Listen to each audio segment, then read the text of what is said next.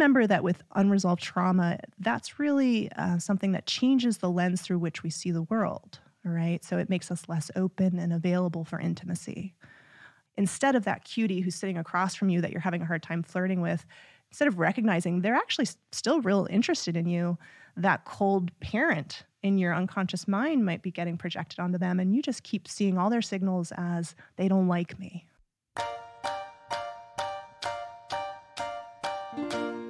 From the Relationship Center, I'm psychotherapist, couples counselor, and dating coach Jessica Engle, and this is I Love You Too, a show about how to create and sustain meaningful relationships. I'm dating and relationship coach Josh Van Vliet. On today's episode, we're going to talk about dating while healing from trauma. We're so happy you're here, and please remember that this show is not a substitute for a relationship with a licensed mental health professional.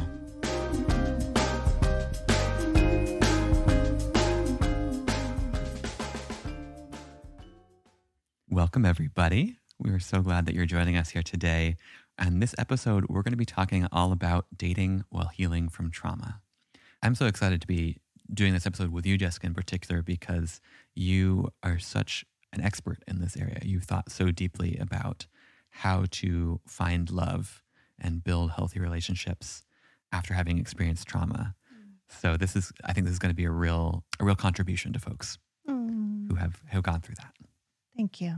Thank you. That's very sweet. Before we get started, if you love our show, well, we love you too. And we want to be in touch between episodes. To get more free dating, relationship, and social anxiety advice, please go to relationshipcenter.com slash newsletter. Okay, on with the show. Perfect. As we are headed into this episode, dear listener, we do want to let you know we will be naming a number of different kinds of trauma during this episode. So please take good care while listening. And we won't be going into in depth descriptions of any kinds of trauma. But if that brings up anything for you, please take good care while listening. And we aim for this episode to be uh, hopefully helpful and even maybe a little bit uplifting, giving you some possible path forward for the kind of love and connection that you're looking for in your life. Because that's what this is really all about. And if you're listening to this right now and thinking about wanting to connect, wanting to build relationships. That's incredible. Mm-hmm. I think we should just start with that. Like, yes. it speaks to what a courageous human you are, that you have gone through something painful in your life and you still want to connect with other humans mm-hmm. and build deep, meaningful, satisfying relationships. That is courageous. Mm-hmm. It points to your huge heart. So just know that we we honor you and we're glad that you're with us today. Yes, welcome, welcome. Why don't we just start with why are we talking about this? Yeah. So, we are very passionate about this. This is something that we work on a lot with our clients. And, you know, studies show that more than 70% of adults have experienced at least one major trauma in their lifetime.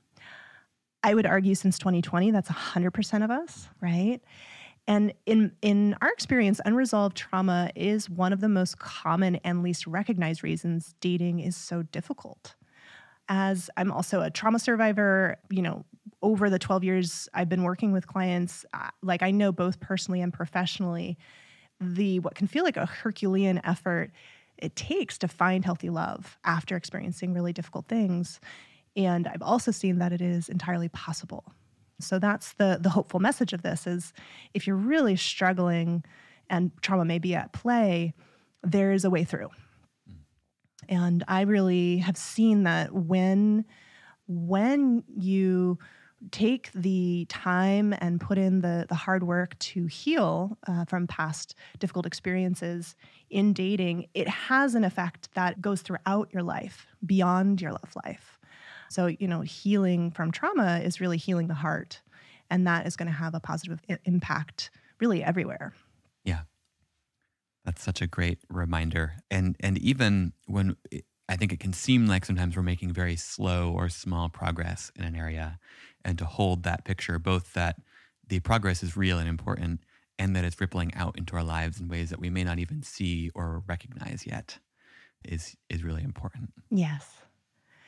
So I was thinking, eh, let's maybe define trauma a little bit more, um, because I think that trauma can actually be a uh, misleading word for some people, just because of the sort of stereotypes we have about what that word means. Yep.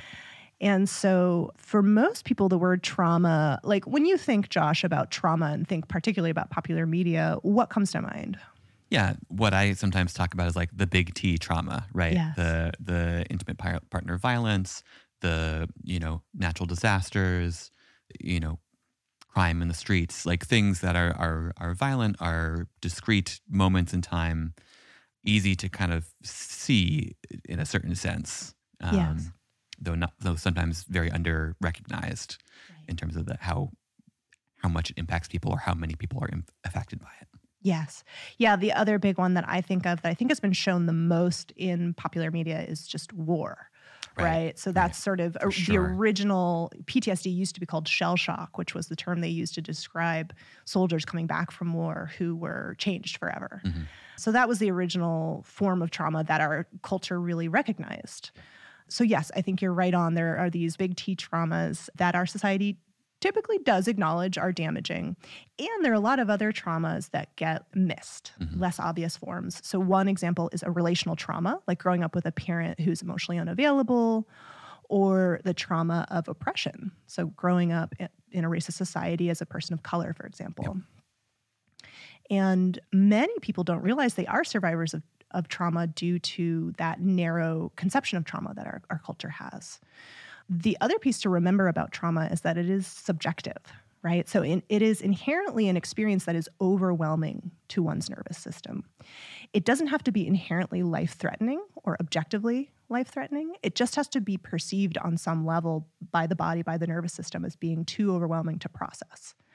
So that could even be if you're a very highly sensitive kiddo, say you're walking down the street and there's a big, scary dog barking at you from behind a fence, and your nervous system is just attuned to you know safety to sound you may experience that as a trauma uh, even though another child who's less sensitive wouldn't and so the, the key here is that it is subjective I think this is important too when we think about dating because I know there are experiences people have in dating that some people experience as traumatic, Mhm. right? And that may be because it's touching on previous experiences that were traumatic. And it may also just be that it just was overwhelming to, for example, get close to someone and then they ghost, right? On a nervous system level, on an attachment system level, that can feel threatening. Yes. So all of this I hope is is helping you dear listener really feel like if you're feeling really deeply impacted by something there's there's nothing wrong with you. Mhm. Uh, there's probably a really good reason for that and you deserve care and support if you're having a really difficult time even with just what's happening in your dating life. hmm Absolutely.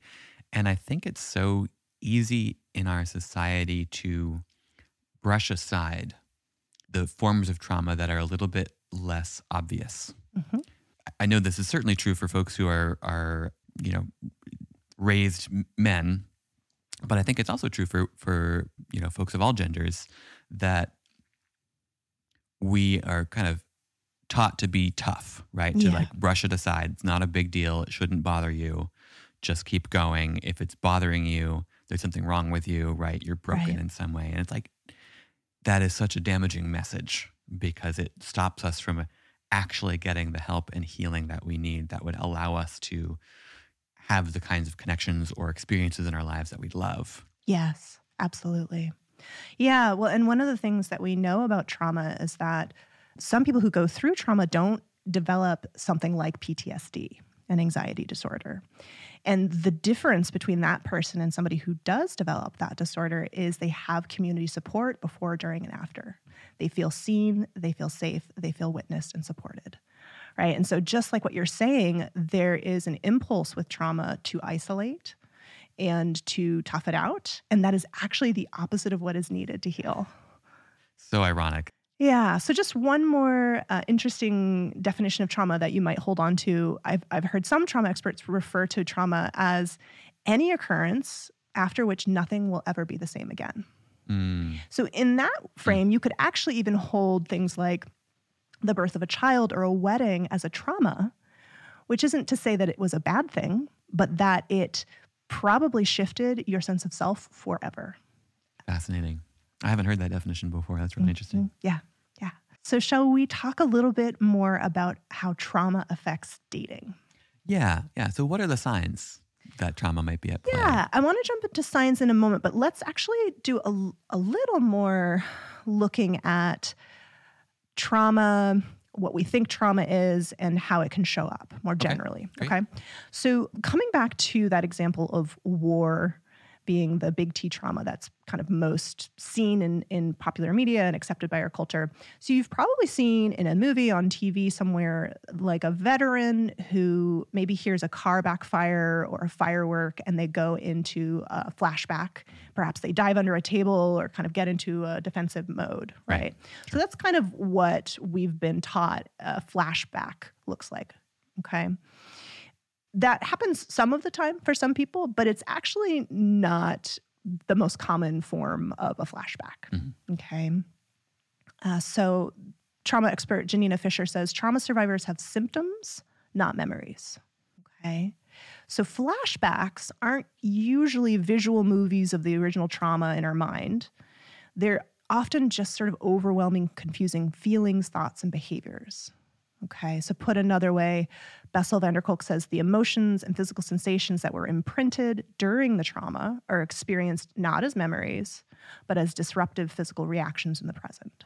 I think that's so helpful to know and be able to to recognize because if you're looking for oh I'm flashing back to a vi- like a you know movie in my mind of this moment Mhm. y- you might miss these other actual signals that something is going on here that's just confusing it doesn't it doesn't clearly like link to that moment necessarily Right. right it could just be this overwhelming urge to get away Yes. for Yes. instance, that may be very confusing and feel like I don't know why I'm feeling this in this moment. It doesn't feel like it makes sense Right. necessarily to what's happening, but can be very, very painful and very real, very, very scary. Yeah, and then that often will lead to lower self-image. Mhm. There's something wrong with me. Maybe I can't be in relationship, right? And how painful is that, Right. right? So yeah, I mean, let's talk about having a flashback in dating that's not that kind of movie in the mind, but more of an overwhelming sense of fight, flight, freeze. Mhm. So let's say you go on a date and you're feeling shut down, Mhm. you're unable to flirt or really be yourself. Okay.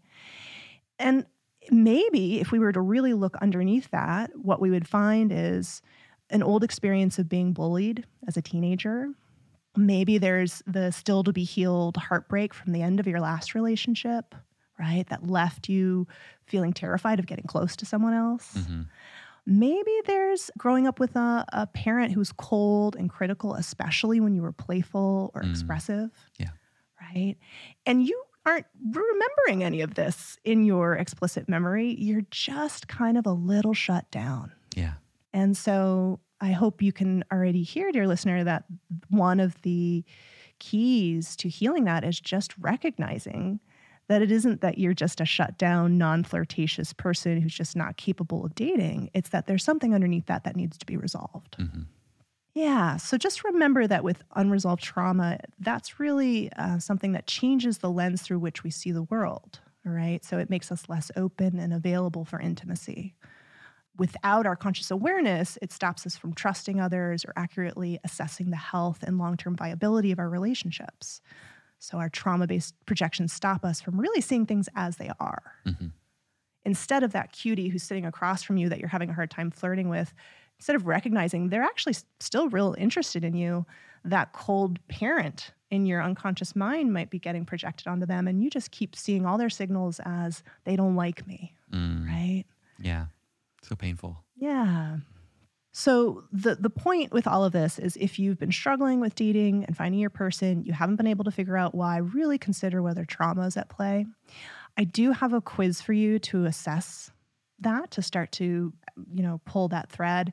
It's called Is Unresolved Trauma Stopping You from Finding Love? We'll include a link in the show notes. And you'll go through some common signs that can come up for trauma survivors in dating, which we are actually going to go over some in a moment here. Perfect. Yeah. Any questions, thoughts about any of that before we look at those signs? I just really appreciated your reminder that even even a past heartbreak Yes. can make it hard to date if we haven't had the time to heal and resolve that so that we're available. Mhm. And sometimes the advice is, oh, well, just go, go out there, get out there, you know, get over it.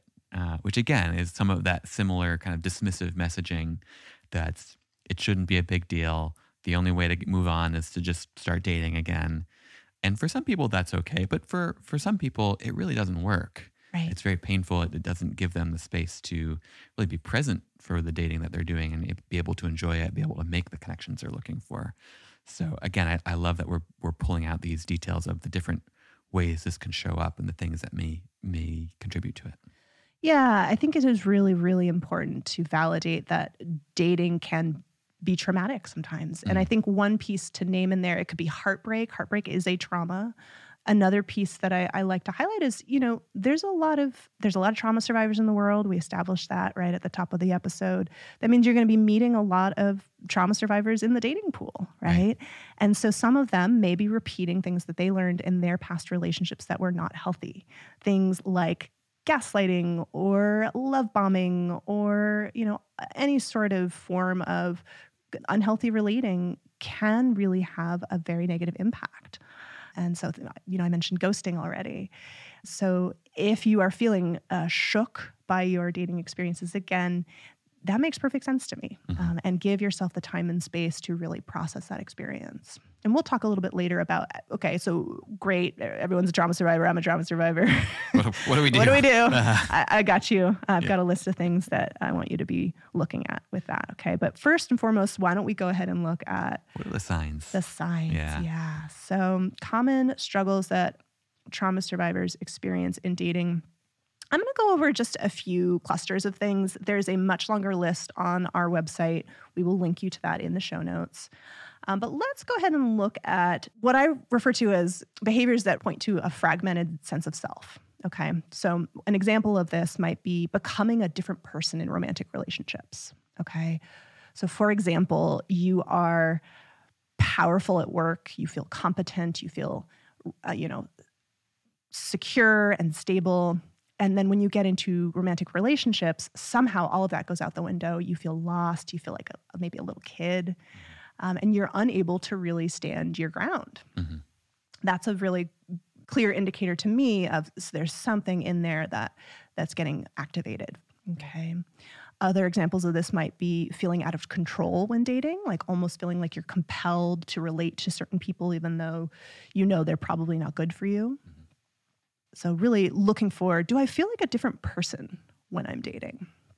and not in a good way because sometimes we we sometimes i feel like get into a relationship with somebody and it's like oh i feel like they they get me and i feel so alive and like myself and Yes. but this is like no you're feeling small you're feeling like oh Yes. Yeah.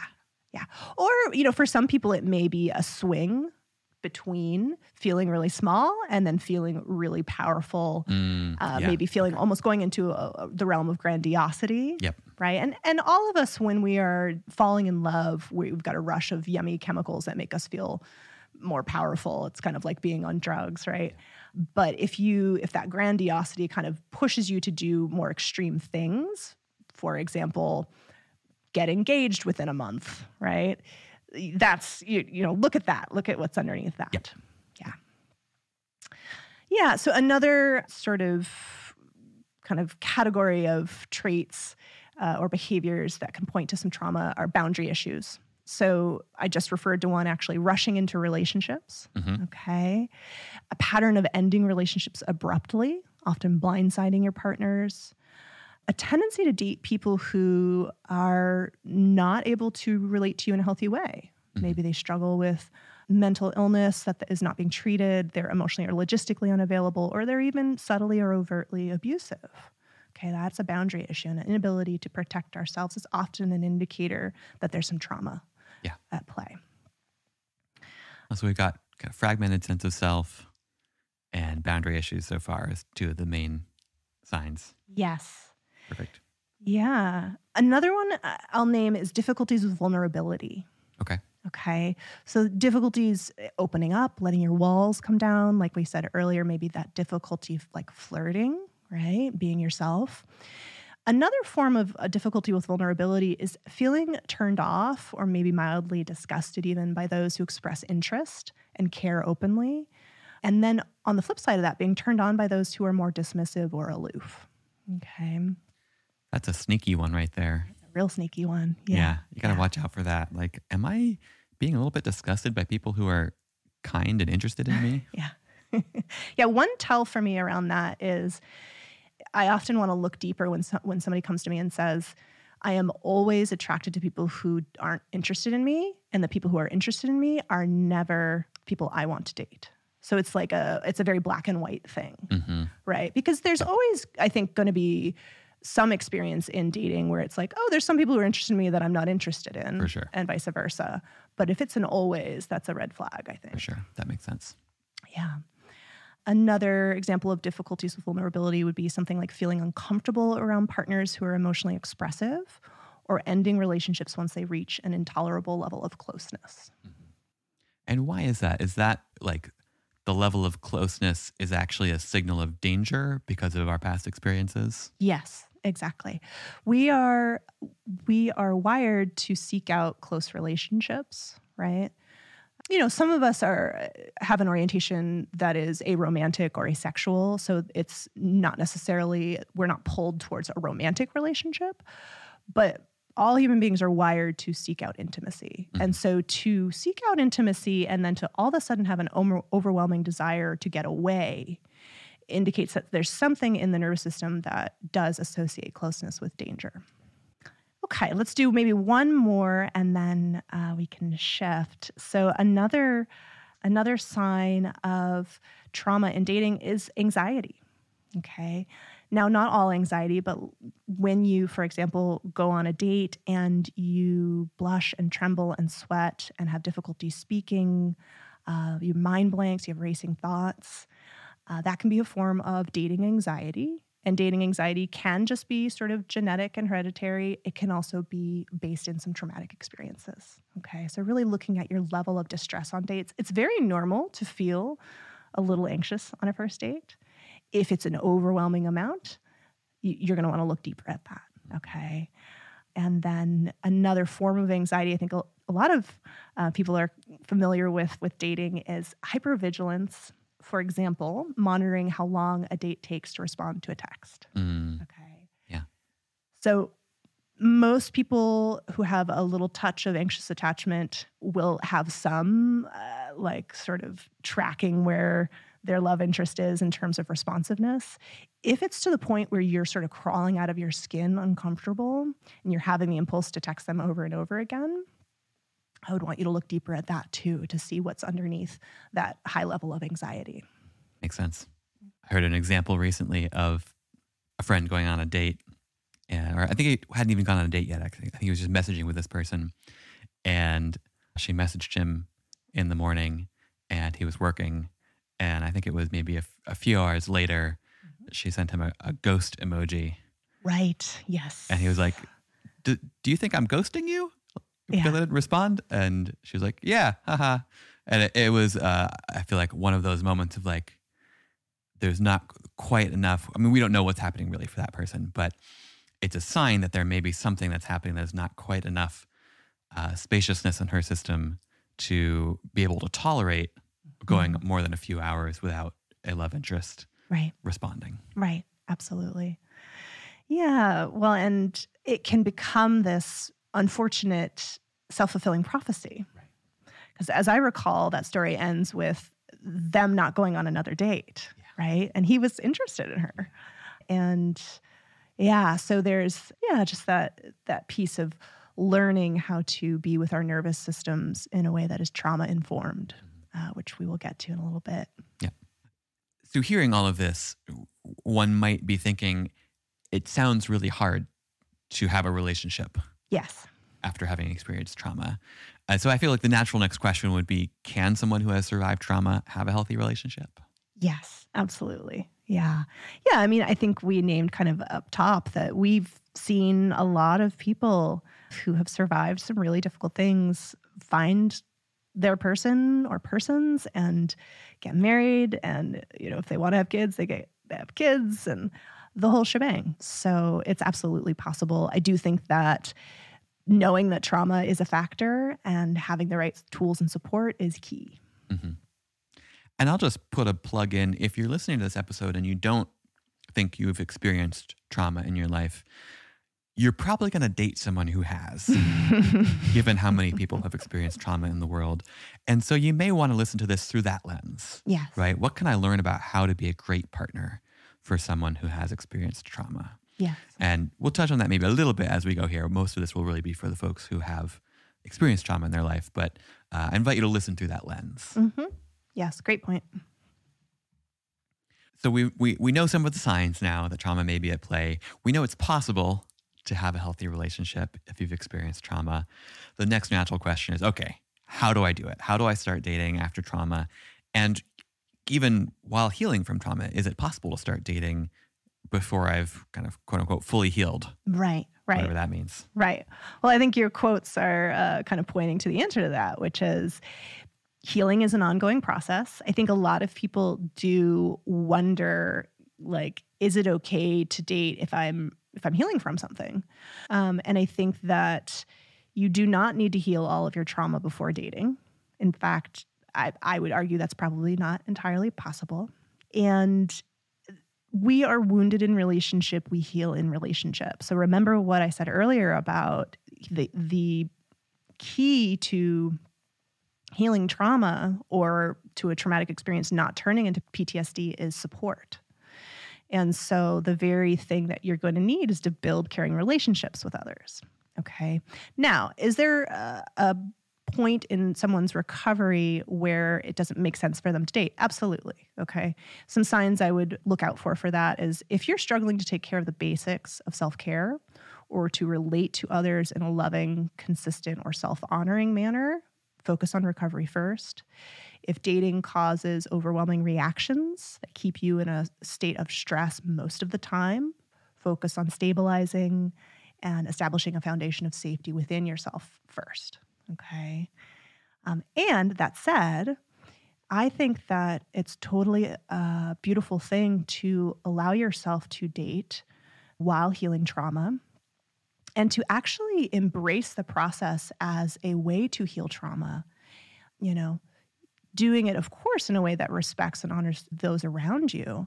But it is actually one of the paths through trauma is to allow yourself to open up to others and then to process what comes up for you within that.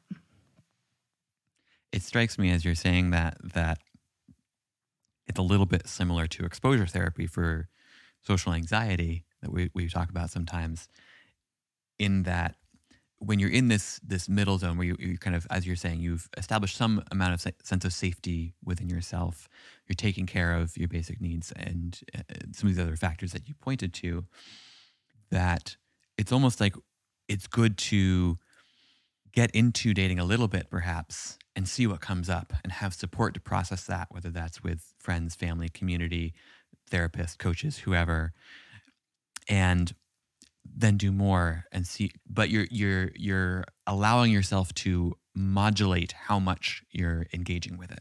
Yes. That it's not just okay i'm dating it's on or off right? That it's either i'm just going on dates all the time and you know whatever or i'm not dating at all but that there's an opportunity to step into it in a gradual way that allows you to process what comes up for you as you go as part of the healing yes such an important point. And let's just zoom back a little bit because exposure therapy, we might want to remind the listener about that. The principle behind that is that when we have an anxiety disorder, when we have a high level of anxiety about something, oftentimes the number one symptom of anxiety, including and especially PTSD, is avoidance. Mm-hmm. And this is also on my list of common signs of trauma being at play when we see someone avoiding dating, including with the excuse of, well, I just need to do a little more self work, mm-hmm. right? Sometimes that's true. And sometimes there's kind of a, a, a covert avoidance underneath that. Okay. So, to your point, it's really important to start to slowly but surely expose ourselves to the thing that is scary and with support, start to allow our nervous system to associate that more and more with safety there's this great video that I think just went out in our newsletter of this baby eating a piece of kiwi. cracks me up every time. The baby like puts the kiwi in its mouth. It's like, ugh. It makes this like really like, oh, that was awful faced. And then it does it again. like, oh, takes it out. Does it again. Ugh. and in between, he's like looking at the kiwi, kind of like, Huh. kind of like processing it, like, oh, it wasn't all bad. Like, there oh, was there was- sweetness there. Something that's nice. Okay, let's try it again. Oh, no, still weird. Oh, let's try it again. I feel like it's such a beautiful example of exposure therapy Yes. illustration of it. Yeah. Well, and just, I love how it normalizes stepping outside your comfort zone, especially when you've had a, a, trauma, gone through a trauma. It's going to feel weird. It's going to feel a little threatening. And that is normal, Yeah. right?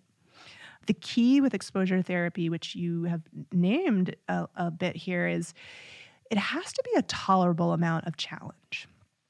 Uh, and so that's one of the keys here in how to date in a healthy way after trauma is you're going to want to challenge yourself some but not too much okay?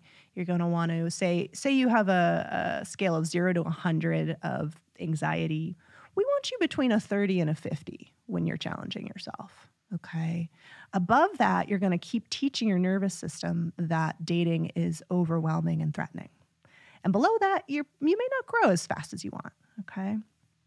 So keep that one in mind and listen to our first episode for a little more about the process of balancing challenge with soothing in dating. Perfect. The other thing I really recommend is keep in mind as you're going towards starting dating while healing trauma or reinitiating, it's okay to take breaks. hmm I want you to plan on it, in fact, because of this process of needing to balance challenge with soothing. There's going to be something that happens in dating that brings up more trauma material than you can process while still being able to focus on dating. So there will be moments where you need to step back and give yourself some time and space to really process through all the things that get kicked up. So, shall we actually talk a little bit more about how to process things, how to do this in a healthy way? Yes, let's do it. Okay. So, as you're starting to date or resuming dating, I want you to really make sure you have support in place. Okay. So, that's, for example, working with a trauma oriented therapist, ideally one who specializes in dating, or uh, any other support figure that you really trust to hold space for you while you're going through this process. That can be friends, loved ones, coaches.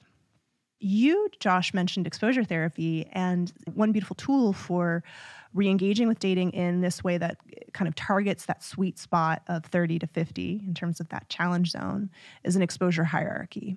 I'm going to link you to my in depth article about how to create an exposure hierarchy. It's basically really listing out what are all the baby steps that I could take towards my ultimate goal of, say, going on a date and feeling really confident, right? Um, and so you'll identify, you'll break things down into baby steps. Things like, I'm going to imagine I'm on a date, okay? I'm going to role play being on a date with my therapist. So, very slowly but surely working your way through. And that exposure hierarchy for you can be a beautiful roadmap for where you're going to go in this process and give you a sense of clarity. I know each step I'm going to take to slowly bring my nervous system to a place of more confidence. One of the things I love about that also is that it it helps reassure you that you do have a plan. Mm-hmm. That even as you're taking what may seem like very small steps at times, and your brain may at times be like, I need to go faster. I I I want to find my partner. This isn't going quickly enough. And you might have the thought that you need to rush beyond where you're really at. But having a plan, knowing this is part of a step by step process that I'm going through that's getting me where I want to go, Mhm.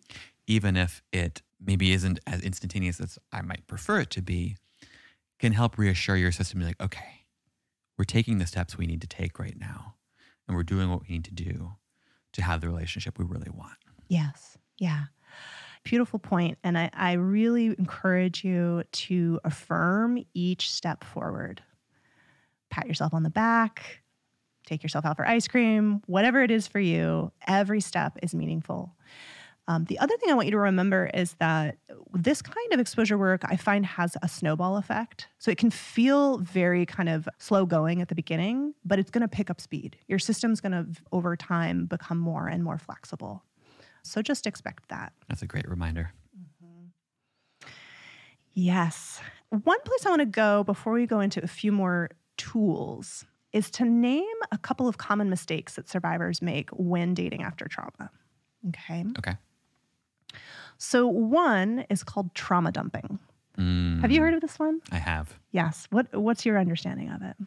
When someone who has experienced trauma early on in a new relationship with somebody, they share all about their trauma and everything they've been through out of a uh, think sometimes it's out of a, either a worry of keeping it back is somehow misleading the person or not being open and vulnerable or just thinking like being vulnerable means sharing all of this immediately so it's like first date here's everything that happened to me in the past Yeah, absolutely. Yeah. So sharing traumatic experiences with others without their invitation or consent. So, example, this might be you go on a first date and your date asks you, you know, about your family and you share in detail about your father's untimely death and the devastating unwinding of your family system as a result and it's way too much way too fast okay? And this is very common also for trauma survivors because uh, a lot of traumas are about boundary crossings or boundary violations right? And so there's a difficulty being able to monitor and assess appropriate pace or appropriate boundaries okay now, of course, this has some negative effects. One is it may discourage people from going on another date, right? If it feels like too much for them. The other thing that can happen is that um, two trauma survivors can bond over a shared trauma and they can confuse that bonding for compatibility. Okay. Yeah. Questions, thoughts about that? don't do that No, no, no. No no no No, no, no. No, you you want a relationship that is based on love and care and shared values and shared vision for your lives, not about a shared past experience. Right, right. Now, is there a place to share traumas with somebody that you're building a relationship with? Absolutely. In fact, that can be an important part of really getting to know one another.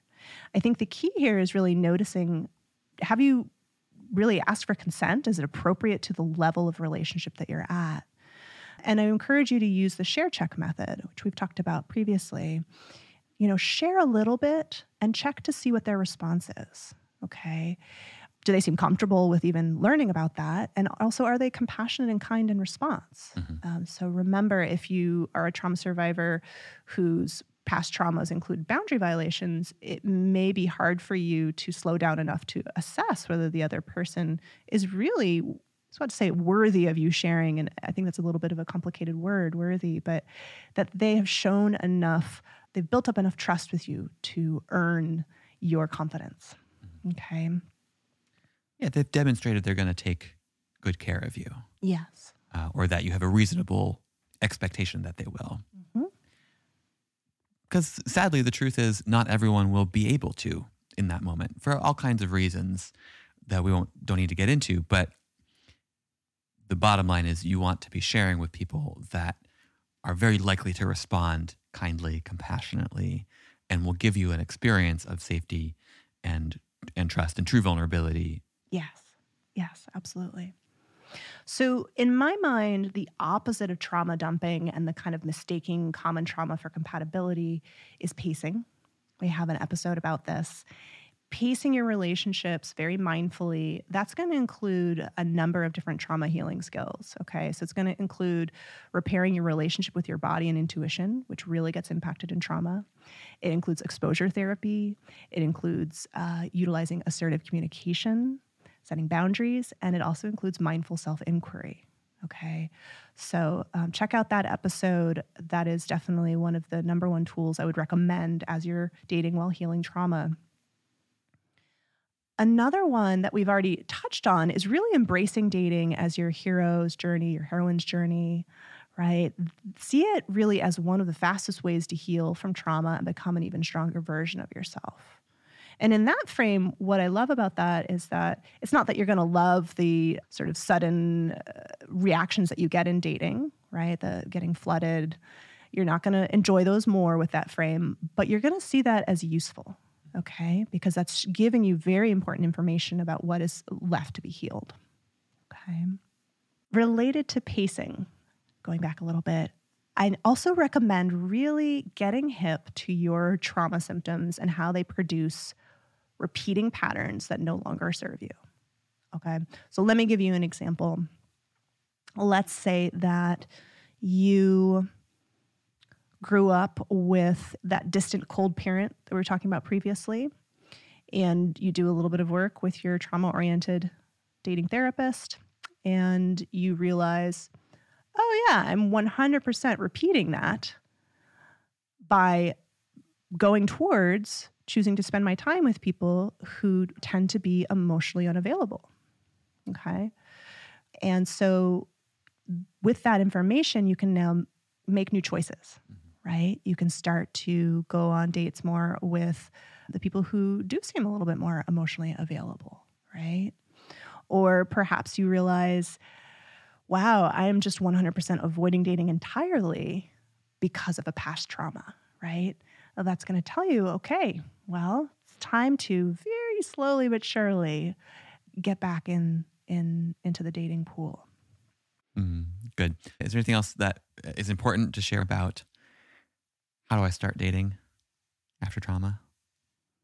Yes, I want to offer some of those tips and tools around processing trauma material that comes up. So, when you have a strong response to your dating experience, one that feels perhaps out of proportion to what's actually happening, that's often an indicator that there's something else that's getting activated, something yes. from the past. Okay.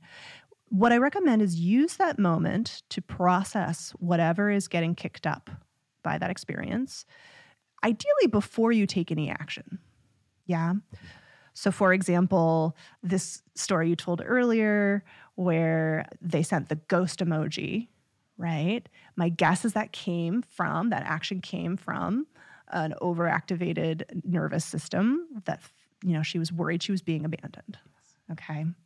And so, had she had the support needed to process what was coming up for her, she may have been able to respond in a way that actually drew him closer. Right. So, Another example might be you feel panicked when the person you've been dating for a few months starts to talk to you about wanting to move in together. Mm. Your impulse is to run. No, thank you. No. And so really allowing yourself, you know, let them know, hey, I need a moment to be with myself to really process my thoughts and feelings about this instead of disappearing for a day or shutting the conversation down. Mm-hmm. Okay. So, how do you process trauma material? Number one, as we mentioned already, therapy. Therapy is really helpful for this, especially working with a trauma informed therapist. Another piece to know about working with trauma trauma really lodges in the body, okay, in the nervous system. As we've mentioned, it's not often or not as frequently in kind of that memory where you have a movie about what happened, right? And so, what you're going to need to do is really incorporate your body. When we go into a stress state, fight, flight, or freeze, which is what happens when we go through a trauma, essentially the body doesn't get to complete the, what's called the stress cycle. Okay. So when we are processing trauma, when it's gotten activated by our current experiences, it, there's going to be something happening in the body that is wanting to move through and one way to do that is through movement. Okay. There's also dance, there's somatic experiencing, there's Qigong, really anything where you can involve the body and allow it to kind of do the running that it had the impulse to do in that trauma originally that it wasn't able to do. Right. Maybe even do the punching, right? Some some of my clients do really well with things like boxing or drama therapy boxing where you're boxing the air you know, it doesn't have to be anything too fancy. I, do, I have had clients who actually have gone out into the woods and like chopped wood Mm, And that mhm. has been really, really helpful bet. Yeah. yelling into a pillow, right? So, any of these practices that really allow you to express some of the things you weren't able to express in the original trauma, that's going to be really, really important. Another piece that's helpful in processing trauma material is connecting the dots. So, when I say connect the dots, what I mean is okay, I'm having this experience where I'm feeling the urge to run because my partner wants to move in with me. I need to take a moment to really feel into, think about what could that be connected to?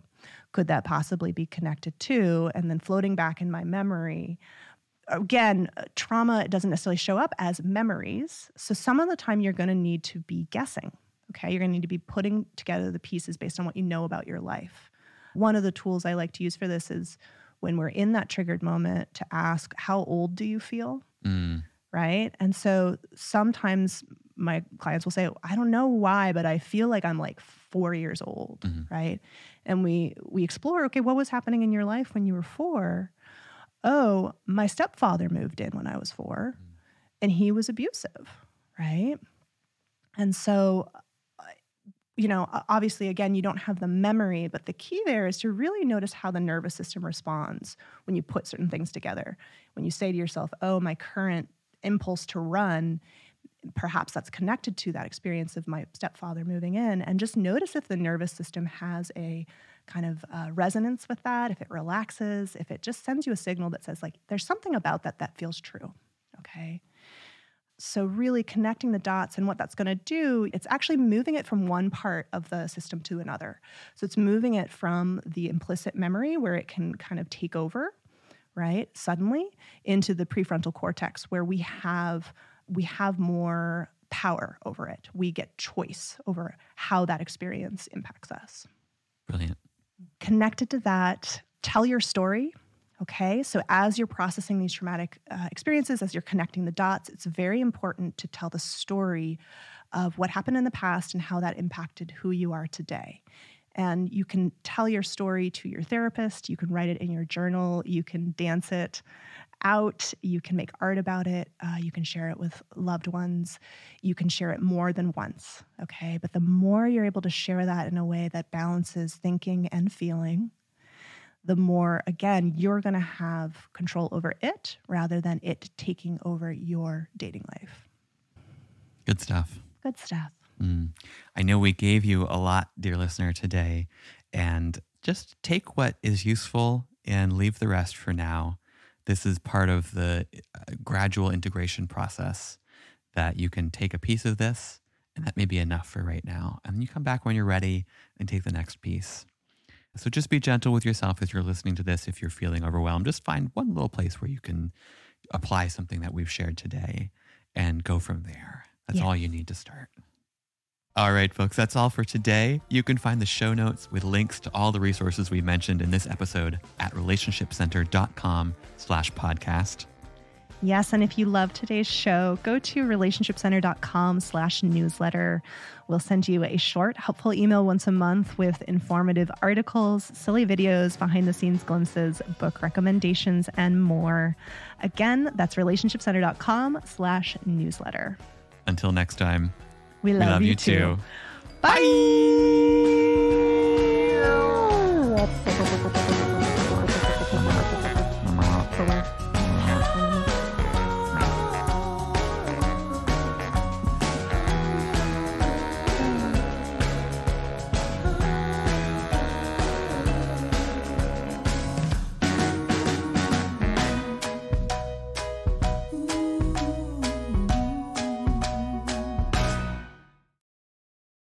Hello and welcome to another episode of your favorite podcast, I Love You,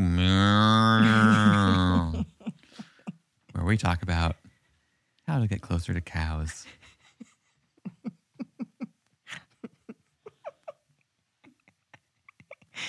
Uh, Would you like to say a few words? a few words. Say a few more words. I'm helping. I'm helping.